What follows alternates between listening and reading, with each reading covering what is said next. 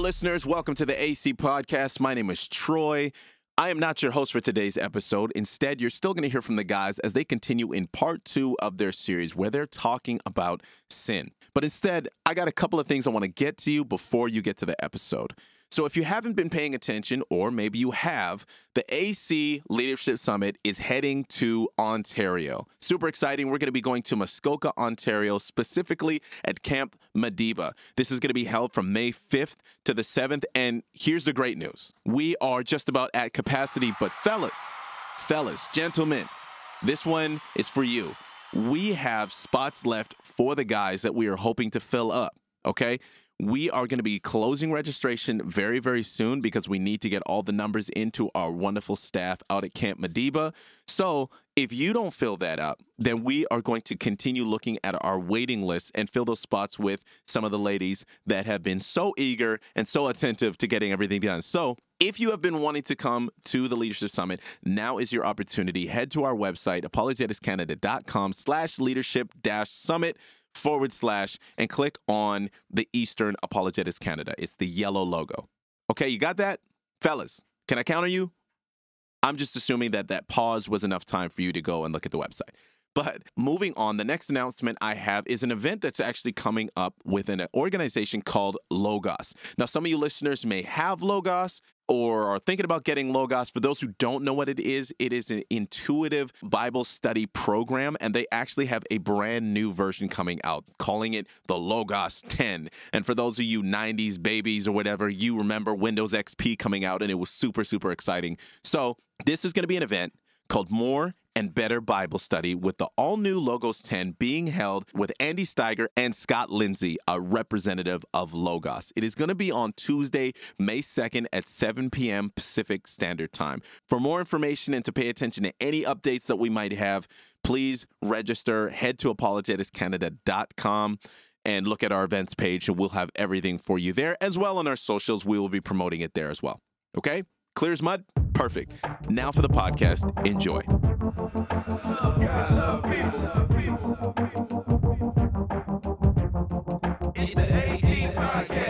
the love of God, love people. Hey, everybody, welcome to part two of Understanding Sin, brought to you by AC Podcast. I'm here uh, back together with Andy and Wes here. Welcome, gentlemen.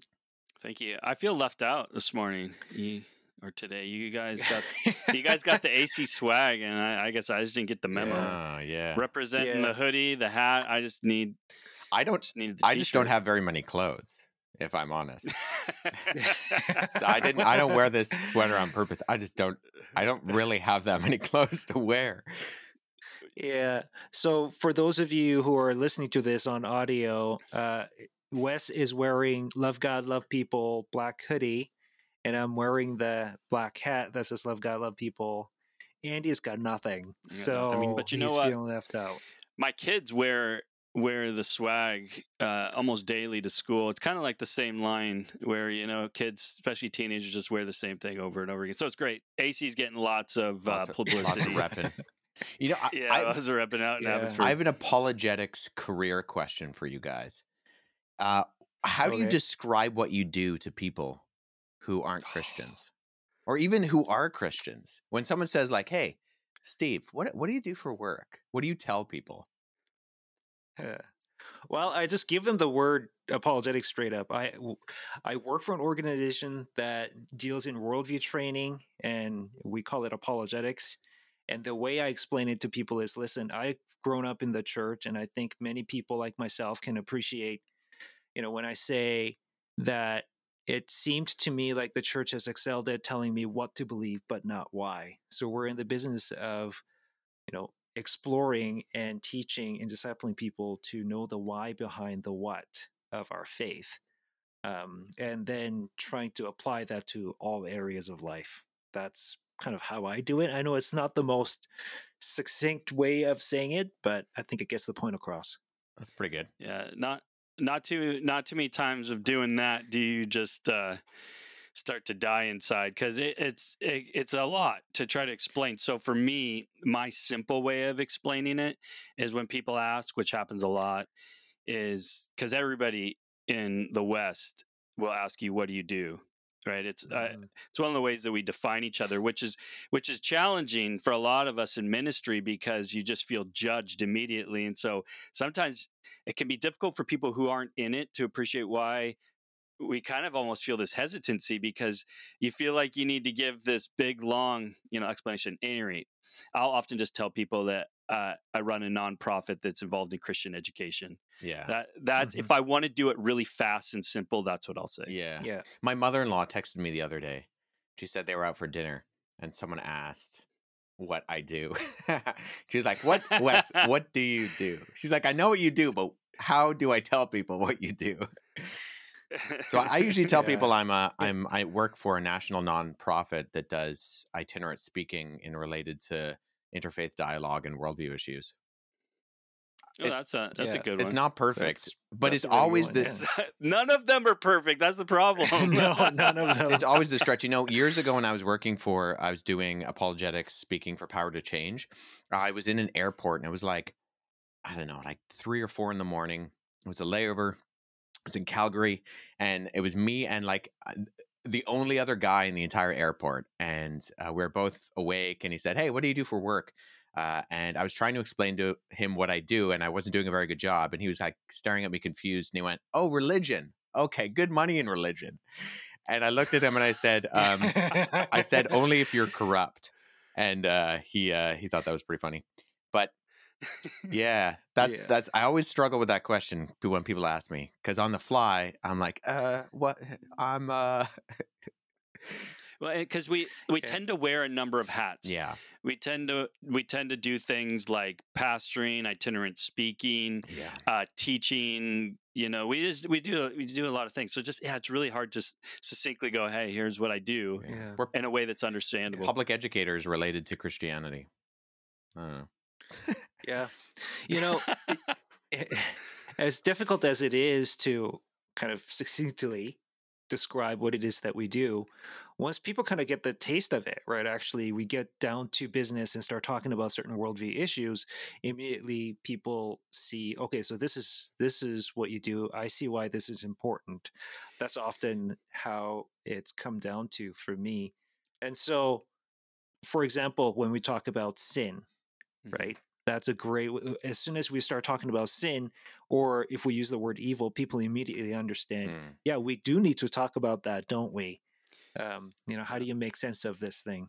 And one of the things that's important for people to actually appreciate about apologetics, and and I'm saying this because I'm learning to appreciate it more and more, is that this has been a part of the Christian tradition from the very beginning. Uh, early church fathers saw themselves as apologists. And even when you look at just Christian thinkers throughout history, even people like John Locke, this might shock a lot of people. He wrote a book called The Reasonableness uh, of a God or The Reasonableness of Christianity, something like I, I'm forgetting the exact title here. But they, he even John Locke even saw himself as an apologist. Even you know you see this Mhm. with people like you wouldn't even expect, but it's been a long part of our tradition, and I I for one am honored to be a part of it. Yeah. Yeah. Well, let's get down to some apologeticing. Uh, so last week we Some apologizing. uh, started a two-parter.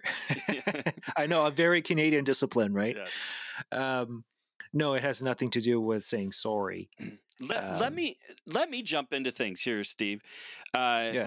because this is something that I think Christians need to struggle with when they deal with sin and when they think about sin, whether or not you're a Christian or not, in fact, because the reality is culture understands evil. People understand evil. People have always understood the concept of morality and that bad things, you know, people who do bad things uh, deserve justice, right? They uh, that law is good.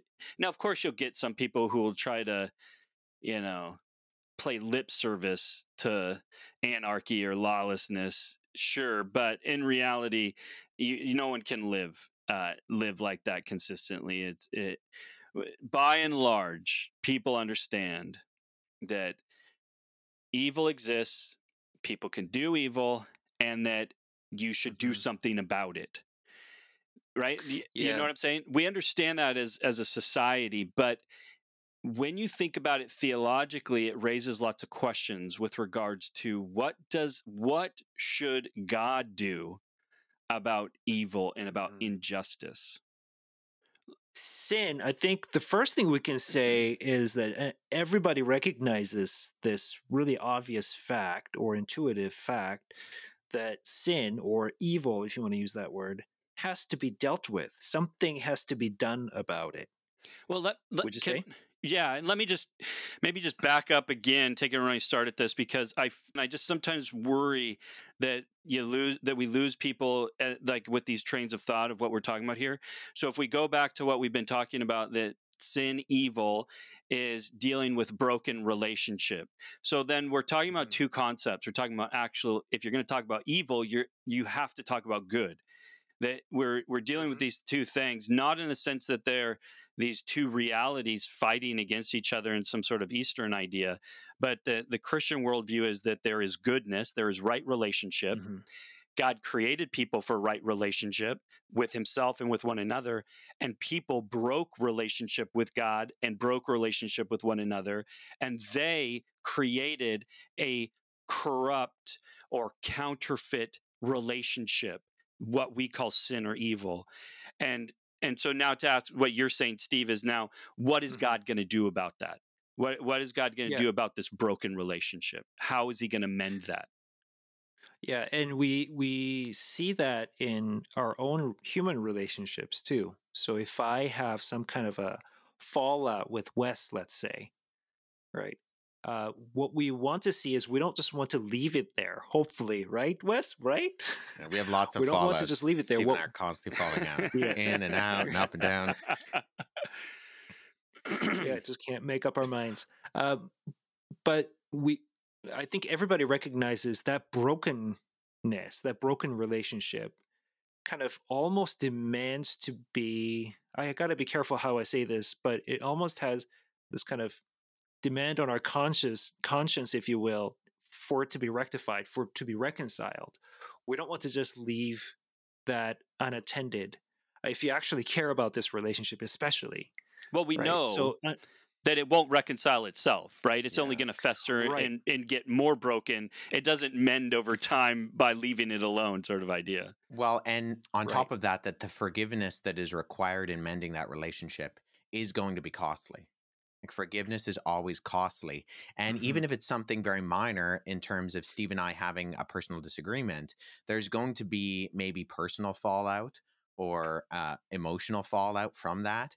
And forgiveness is always going to have some sort of cost to it. This is one of the things that my Muslim friends are constantly pushing back on Christianity and the idea of Christ being the sacrifice Mhm. uh, of penal substitutionary atonement. And we know there are even Christians who, or people who would call themselves Christians, um, who would push back Why on Why don't you take a moment to define that? penal substitutionary atonement.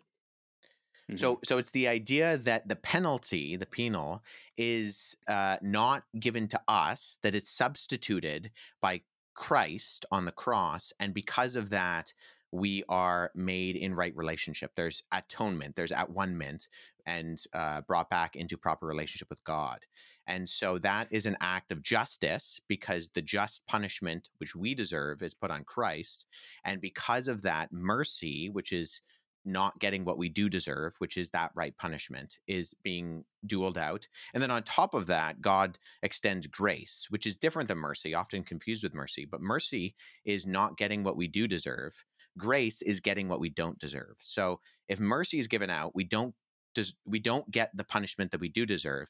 But if grace is given, that's becoming a, a child, a, a daughter or son of God, which we we don't God doesn't owe us that. But in light of that whole penal substitutionary atonement, he adopts us as children of God. Mhm. Now, this uh, is a challenge for some people. For some, some Christians don't like this because they would argue it makes God a divine child abuser. Mhm. Is language that I, I've heard you know used. You that, and they'll say you know it's it's weird or wrong that God would. Uh, you know abuse or kill you know his his son and that this then is going to lead to a re- our restoration And so I, I think that this is an important idea that we've got to talk about because this could apply out not only to Jesus, but this can also apply to us. So are we what kind of a relationship then do we have with God? If if I don't get the right theology or if I don't make the right decisions in my life, uh, God then is going to instead of abusing Jesus, God's going to abuse or God's going to condemn me, sort of idea. So this this is something important for us to get after. Yeah, Yeah, and it- just one more thing to add to that while we're on this subject, often penal substitution is also kind of misconstrued, really. Uh, so this is you'll hear this from Muslims a lot too, and and from uh, some within the Christian community. Like, how is it, for example, Mm. that if I've done something wrong to Wes, that Andy should step in and he he pay the penalty, and all of a sudden our relationship between me and Wes we're we're all hunky dory. Like, how does that work?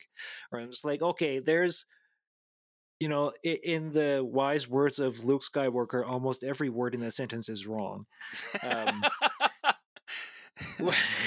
well, maybe that's a bit of an That exaggeration, wise but philosopher. like I said, this is a bit of a miscontrol. Yeah, Does Skywalker say that? I don't. I don't remember. yeah, in the new series, Oh, okay. and a lot of people don't like the new series. we'll let that one slide for the moment. Yeah.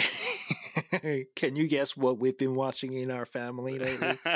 um, but on that note, yeah, that's another misunderstanding of penal substitution that we'll probably have to discuss as we go. But kind of bringing this back to the idea of mending broken relationships. So, why don't you guys tell our listeners how is it that how does this work basically that that Christ taking on our penalty Well, you know how does this deal with the issue of sin And, and this is what I was talking about before when my Muslim friends will push back because they will say, well, God just forgives. God can just forgive. And I think what they fail to realize is that component of how costly forgiveness is. Because I would Yeah. actually say that the when you study the Islamic sources, when you study the the Hadith and the Quran and some of the other um, the tafsir, the the authoritative commentaries, what you find is that the God of Islam is very merciful. In fact, every chapter of the Quran except for one has this phrase, Bismillah, um, the God, the most benevolent, the most merciful. It's a very inherent component to who the God of Islam is, but he forgives at the expense of his law. And so, in that sense, he's merciful, but the expense of his justice. His justice is not actually fulfilled. And I think at that point, his justice and his holy law is sacrificed. I don't think that's what we see with Christianity. And what some of the pushback on penal substitutionary atonement and this accusation of divine child abuse misses is that Christ, time and time again, says, you know, John 10, 18, no one takes it from me, talking about his life, but I lay it down of my own accord. Christ knew what he was doing. He wasn't being sent as a sacrifice by the Father under some sort of duress. Jesus knew exactly what he intended to do, that the Son of Man has come to be a ransom for many.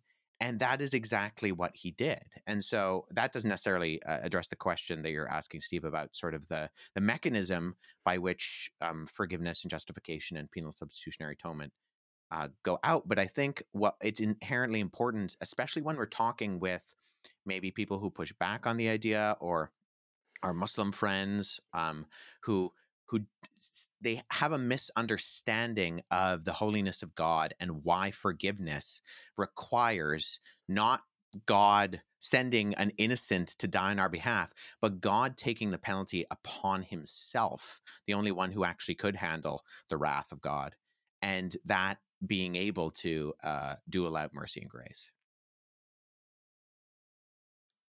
As- I, just to add to that, it, it, it's worth noting that when we're when we see a government doing this, ju- not enacting justice but just forgiveness, we we that's a that's a we see that as a corrupt government. In fact, uh, or if we see it the opposite, where there's no forgiveness and it's all justice, we see that as a problem too, as a corrupt government or as a uh, you know not not a good government Yeah. in the sense that we understand that there is a challenge at play within morality where we all desire mercy right but yet we all desire justice simultaneously. And so it raises this challenge of, well, how do you get both? And if God is both merciful and God's both also equally just, well, how, how do you get mercy and justice playing out? And that's where Christianity is quite unique. So then, if we if we look at this from a christian perspective what we're saying is when you and i break relationship with one another ultimately that relational break is primarily taking place between us and God. This goes back to that theology of people being created by God and that people are not only created by God, but they're made in God's image. That means then that people are, if you will, uh, the property of God, not in a, not, I don't say that like in a negative sense, but that they belong to God. And thus, when it's kind of like, um, they're part of God's fam, or they, they, I, I shouldn't say that they're part of God's family, but o- only in the sense that, yes, God created them, they bear his image, so they belong to God. But uh, we ha- who have been adopted as sons and daughters, we belong to God's family but everybody else still bear that image of God.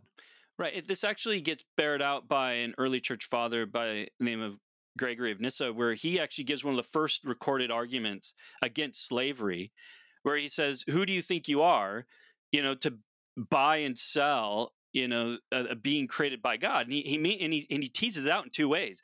First, he's like, uh, "They don't belong to you." First of all, and second of all, uh, how much money do you think the image of God is worth? Yeah.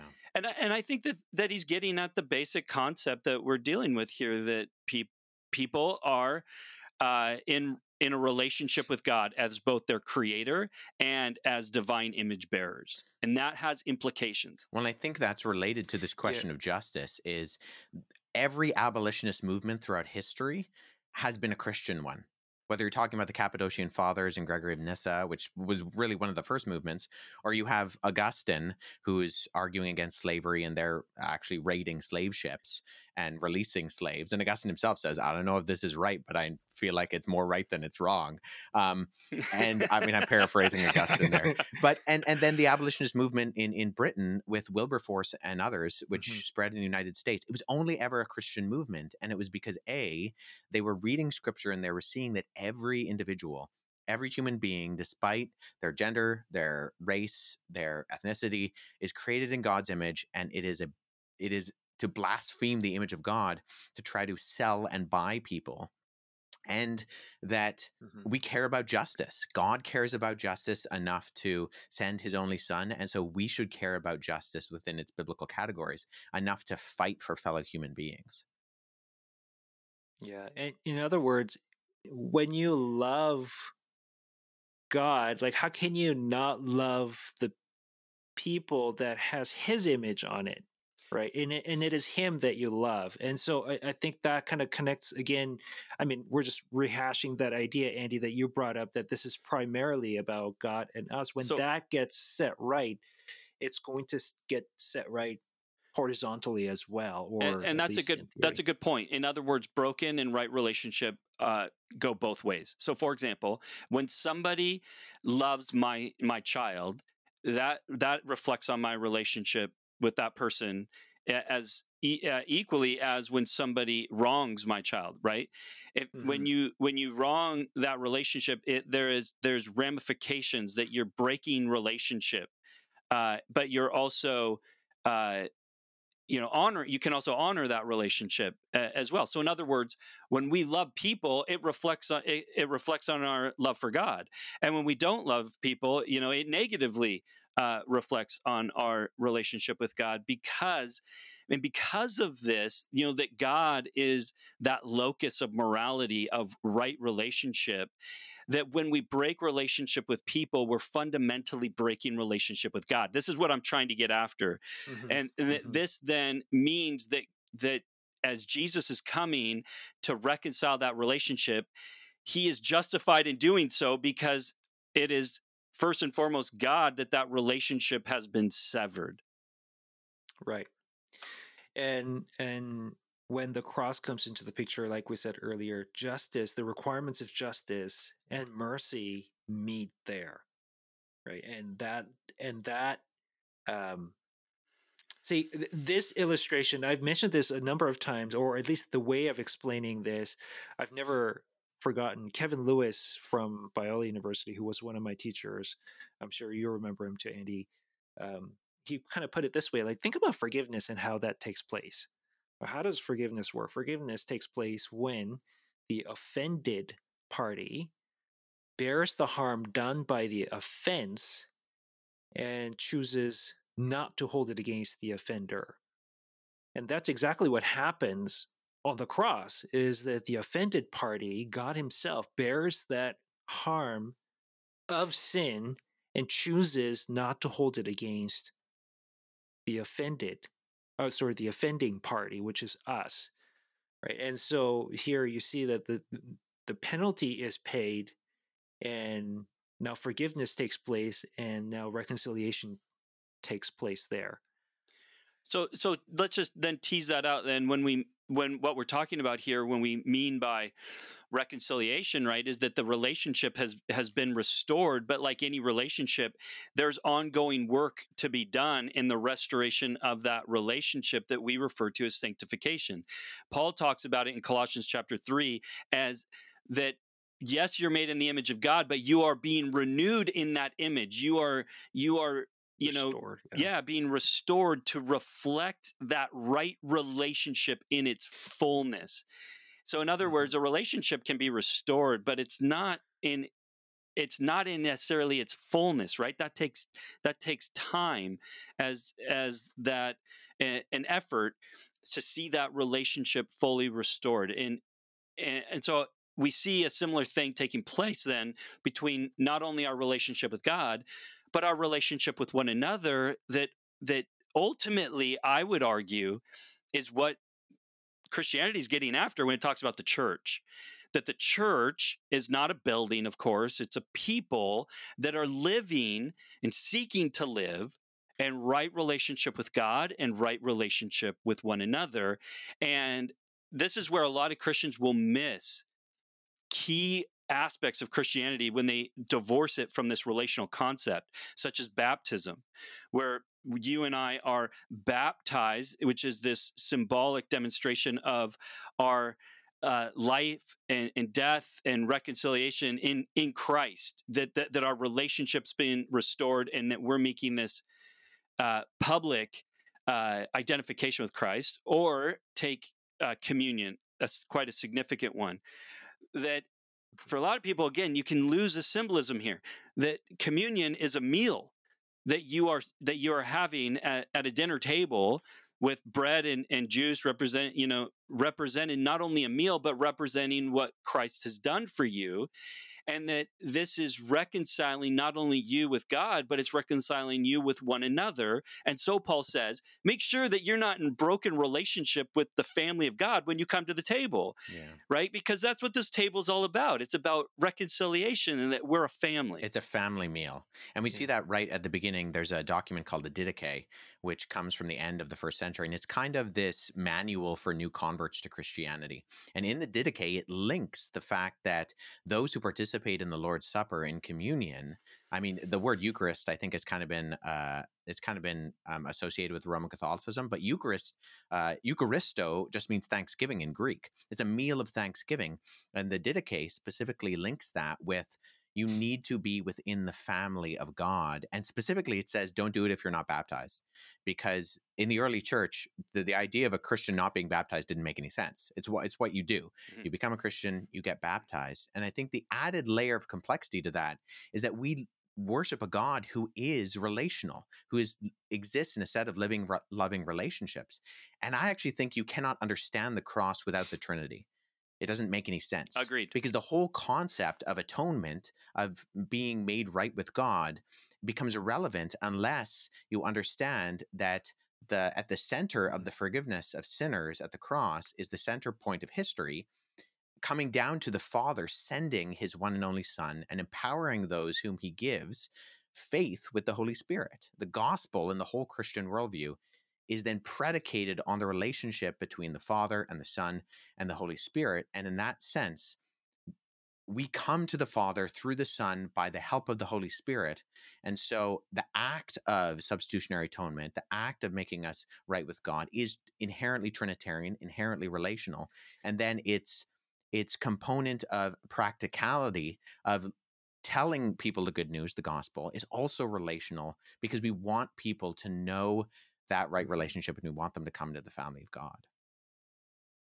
By the way, that's a great apologetic against Jehovah's Witnesses. Yeah, no, when, it, when they say it it's, truly is. Yeah. And I didn't I mean, make that up. That's John Yeah. Owen, um, Trinitarian unity uh, in the atonement. Is he came up with that idea, or at least Yeah. he kind of coined it. But you're exactly right, uh, Mhm. uh, Steve. Forgot your name for a second. Um, you're you're right, Steve. Thanks a yeah, lot. no Wes. problem. This is this goes back to all these uh, these um, broken relationships you and I have in our uh, analogies. yeah, the The falling, falling outs. this is a great uh, contrast between sin and how sin is rectified, right? Because sin is is very much about division. It's about br- breaking things apart. And the solution that we see is as we are reconciled to God, we're reconciled to one another, there's unity, right? So even in mentioning baptism and Eucharist, I mean, what, what does what does baptism signify? Well, baptism signifies that you're united to Christ in his death and resurrection. That's what it symbolizes. So there's the, the unity side of things. And now you are part of God's family that you were supposed to belong to in the first place. And now you're sharing a meal, hmm. right? Or having a family meal with other believers. That's again, it's a sense of so that's why I think it's really important that we pay attention to Jesus when he says, you know, they will know that you're my disciples by the way you love one another. Yeah. And so uh, Yeah. this is unity is really important. Y- you know. Steve, you, this is a great point and and a good segue into what I think we should talk about next. So let me just say a couple things first about what you said that I think are important for people to appreciate. One is notice that sin, evil, is broken relationship, and how does God mend that broken relationship through through the brokenness? So so sin, evil leads to death, right? Death is is the ultimate aspect of of broken relationship right we have we break we are separated from god and we're separated from one another and it's through jesus' death and through his resurrection by defeating death by defeating evil by defeating broken relationship that we have the potential to res- have our relationship with god restored and and our relationship with one another as as we walk with god in in that However, this leads to an aspect of sin and evil that I think are difficult and that we need to think about, and that is the judgment part of sin and evil. What happened? You know, God loves people, and His desire is for people to be restored into right relationship with God and with one another. But what happens when people remain in their brokenness? And this is something that uh, that I brought up before, and that I, I was talking, to, you know, to you, Wes, about what I was saying. This this is a chat. This this is something I think we got to think about, or else we can get the wrong idea about God, because it could very easily come across. Christianity could come across to somebody as though God's saying, "Hey, listen, love me, or else I'm going to punish you." Whereas what I'm saying is, and, and this is where I, I'm wondering your guys' thoughts on this, as I would say, no, God has come and said to people, I've created you to be in a right relationship with me. I've created you because I love you and I want to be in a right relationship with you. People have broken that relationship. Adam and Eve broke that relationship. And now they removed themselves from right relationship with God. And I would argue that people, first starting with Adam and Eve, and then being born into that broken relationship, that people have put themselves into the crosshairs of God's judgment and the crosshairs of God's justice. In Genesis 3, you see that reaction that Adam and Eve have when they're confronted by God, right? It's blame shifting, Mm. Mhm. right? A- And, as we blame shift, really, you know, we're it, it Adam and Eve were in in a sense blaming God, right? Well, Adam, what have you done? Well, the woman that you put here with me, right? So he's not just blaming Eve, but he's blaming God too, right? Uh, uh, Eve, what have you done? What the serpent you put here deceived me, right? and so I think that just blame shifting is still going on uh, when I hear some of my friends say, you know, uh, describe it exactly like you did, as though God created us and we're this kind of you know morally blank slates that God just arbitrarily says, okay, follow my rules or I'm going to burn you in hell forever, kind of thing. I'm just like, no, I think you're you're you're started on the wrong foot already and let me let me bring something up uh, along with that. And I'm curious. We'll see how this how this uh, we'll see what Wes does with this. Uh, but because some people, uh, Steve will will say that blame shifting, you can make a similar move to God. Some people and some embrace it. Some within the Reformed mm-hmm. tradition embrace it. And so I want to read uh, something actually from J.I. Packer. Uh, that I think's worth thinking about for those that hold to more of a reformed position, and, and I'm curious how how Wes interacts with this. And so I, am reading Packer, who uh, who says, uh, and it's by the way, it's a work he did on theodicy, and theodicy is just talking about you know your belief for why God uh, allows evil. Um, theodicy being two words, God and justice. So you're you're like, is God justified in? How is he justified in allowing evil, sort of thing? But but he says this. He says some Calvinists envision God uh, permissively decreeing sin for the purpose of displaying in just uh, to, for the purpose of displaying in justly sla- saving some from their their sin and justly damning others for and in their sin. But none of this is biblically certain, he says. And then he goes on to say the safest way in theodicy is to leave God's permission of sin and moral evil as a mystery and to reason from the good achieved in redemption. How, how does that sit with you guys? Yeah, I, I and do you understand what he's getting at? I think so.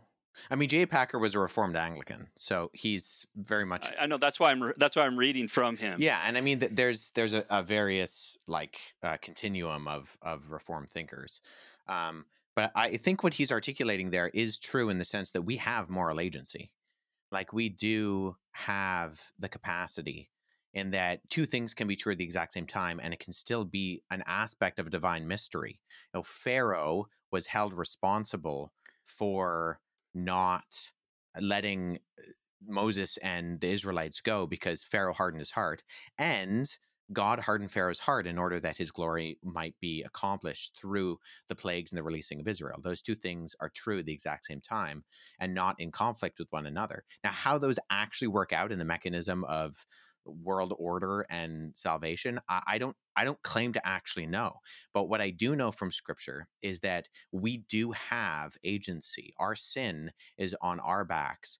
And actually that's in ezekiel at one point the there's this um there's this section where the israelites are trying to blame god for their sin where i think the saying is some of the effect of like our, our fathers ate sour grapes and our uh, our teeth have been put on edge.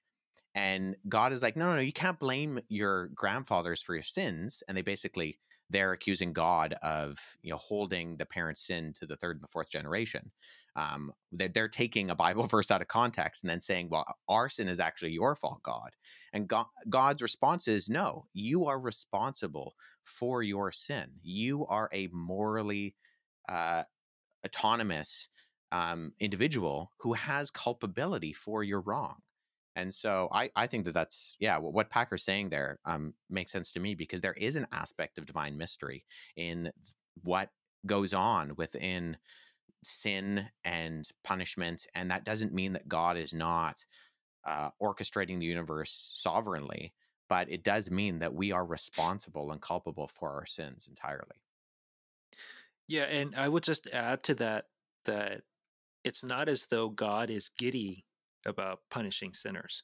No. no. Right? Uh, Ezekiel 33 11 says, as, as surely as I live, says the Lord, I take no pleasure in the death of the wicked, but that so that's the exact same section. from their evil ways. That's yeah, that's the and, end of the live. section that I was um, quoting without reference. Right.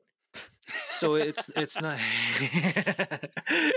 so so it's not as though because we do have that that sense right like because yeah. when uh, for example, in the book of Revelation, you see the the saints, the the martyrs that are crying out to God, "When will you carry out your justice?"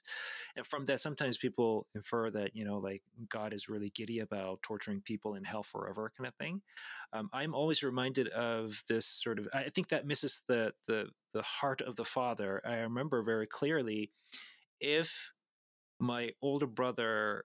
Uh, was getting chastised by my dad and I'm standing around making fun of him, guess who my dad is going to come after next? Mhm. It's me. Because when my father is chastising my brother, he's not taking any joy in this. He does it because he has to and he because he loves my brother and he needs to be corrected.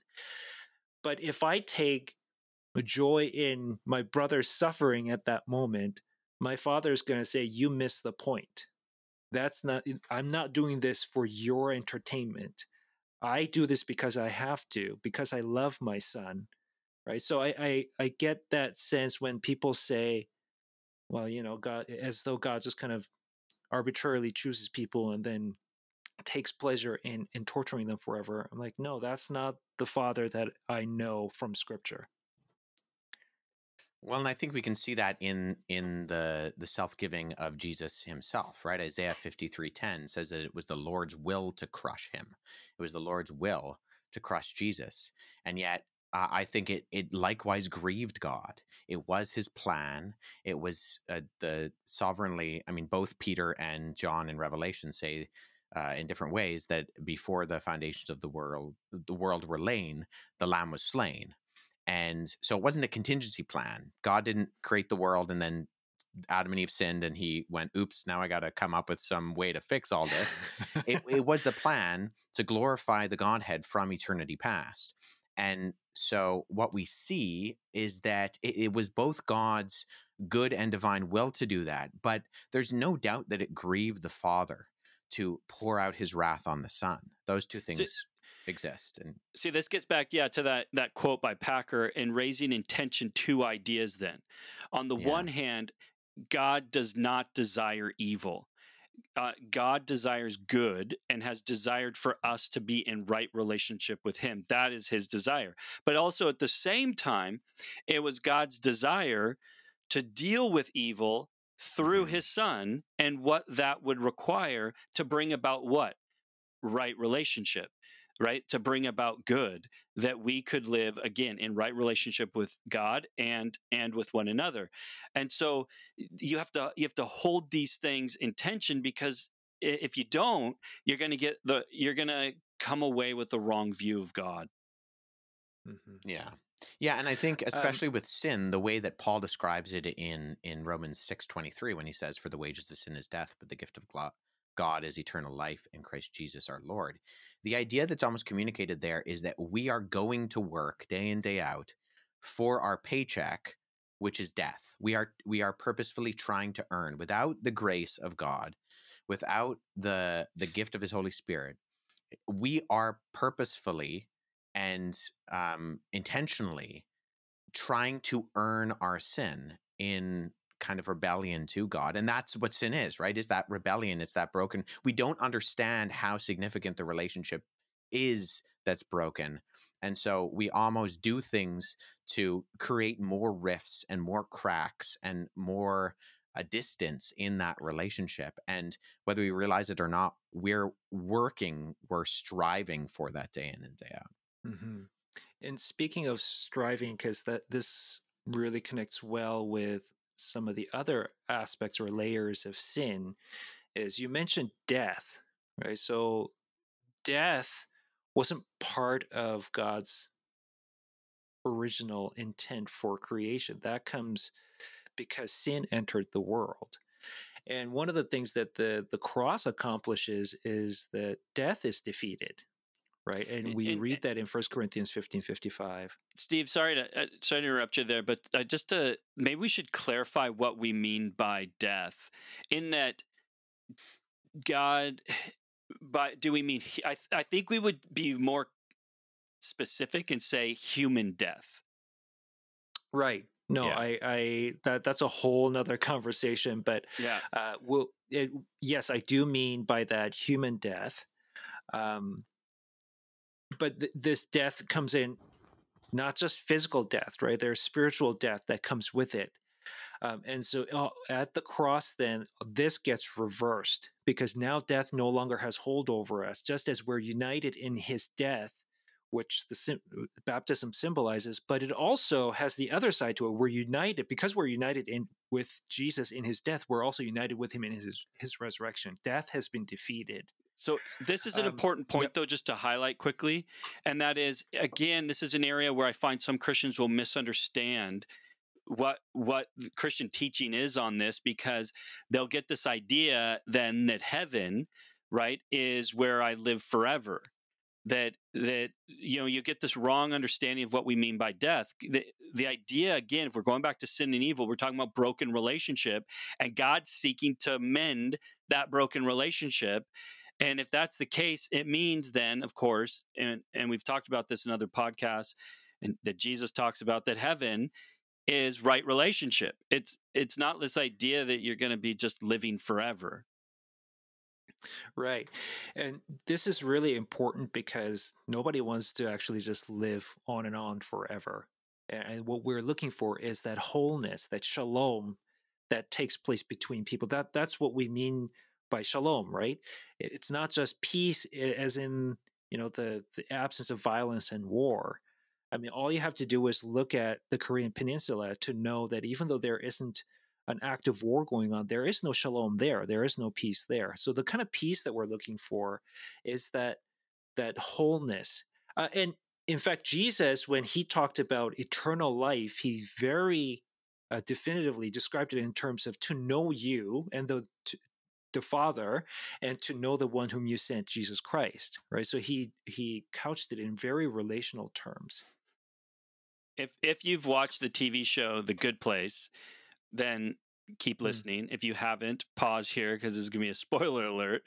But of course, the the TV show starts off with them actually not in the good place, but they're in the bad place. And as the series goes on, they go into the good place, which of course is this idea of heaven. But they, uh, if you watch it to the very end, they get bored in heaven. This led to a great conversation with my boys uh, around Mhm. heaven because they all chose annihilation and not all of them, but virtually all of them choose to. They're like, ah, just living forever is boring, and I'll just I'll just choose death. So they end up annihilating themselves. But I'm like, see, this is a great misunderstanding of what Christianity is about. Because Christianity isn't about this idea that you're just going to be living forever. It's that death is defeated, evil is defeated, sin is defeated, broken relationship is defeated. And see, this is something that we have a very difficult time appreciating the depths of its glory and the depths of Mm. its horror. Do you, do you understand what I'm saying? and maybe something that we won't fully understand until we're in eternity. I, I, I think that's absolutely the case. I think we get Yeah. glimpses of it though here.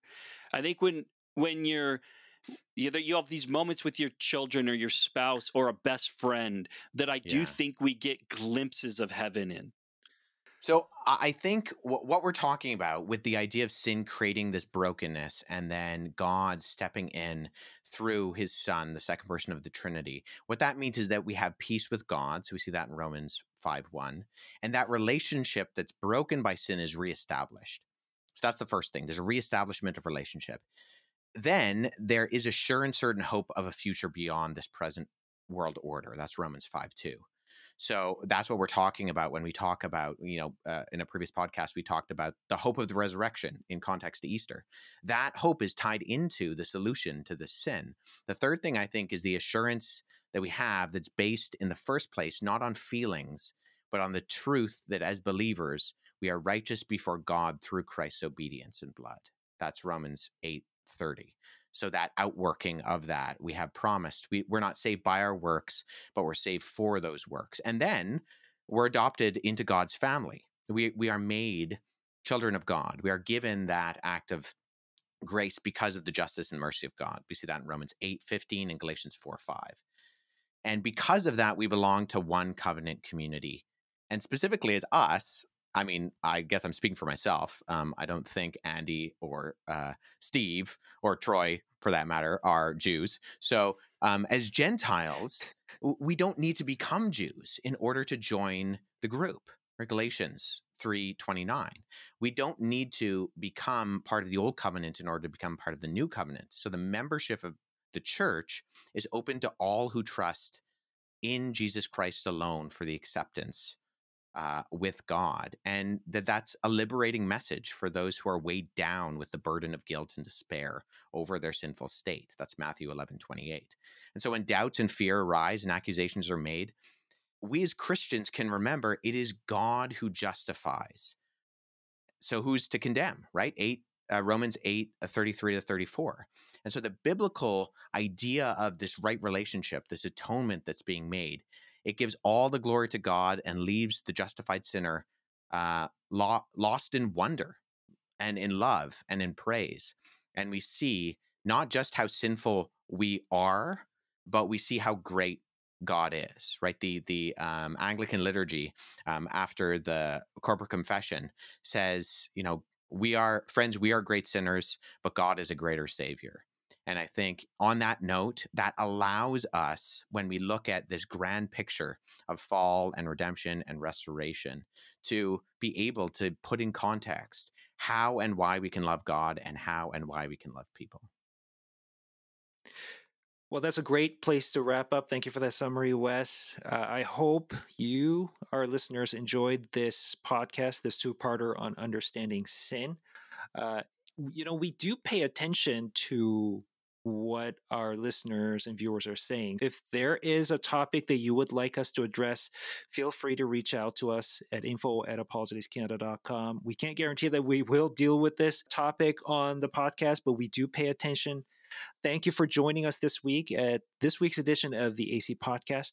The AC Podcast is a ministry of Apologetics Canada. Follow us on all our social media platforms. Uh, thank you again for joining us. We'll come back next week with more stuff to think about. Until then, love God, love people. It's the AC Podcast. For the love of God, love people.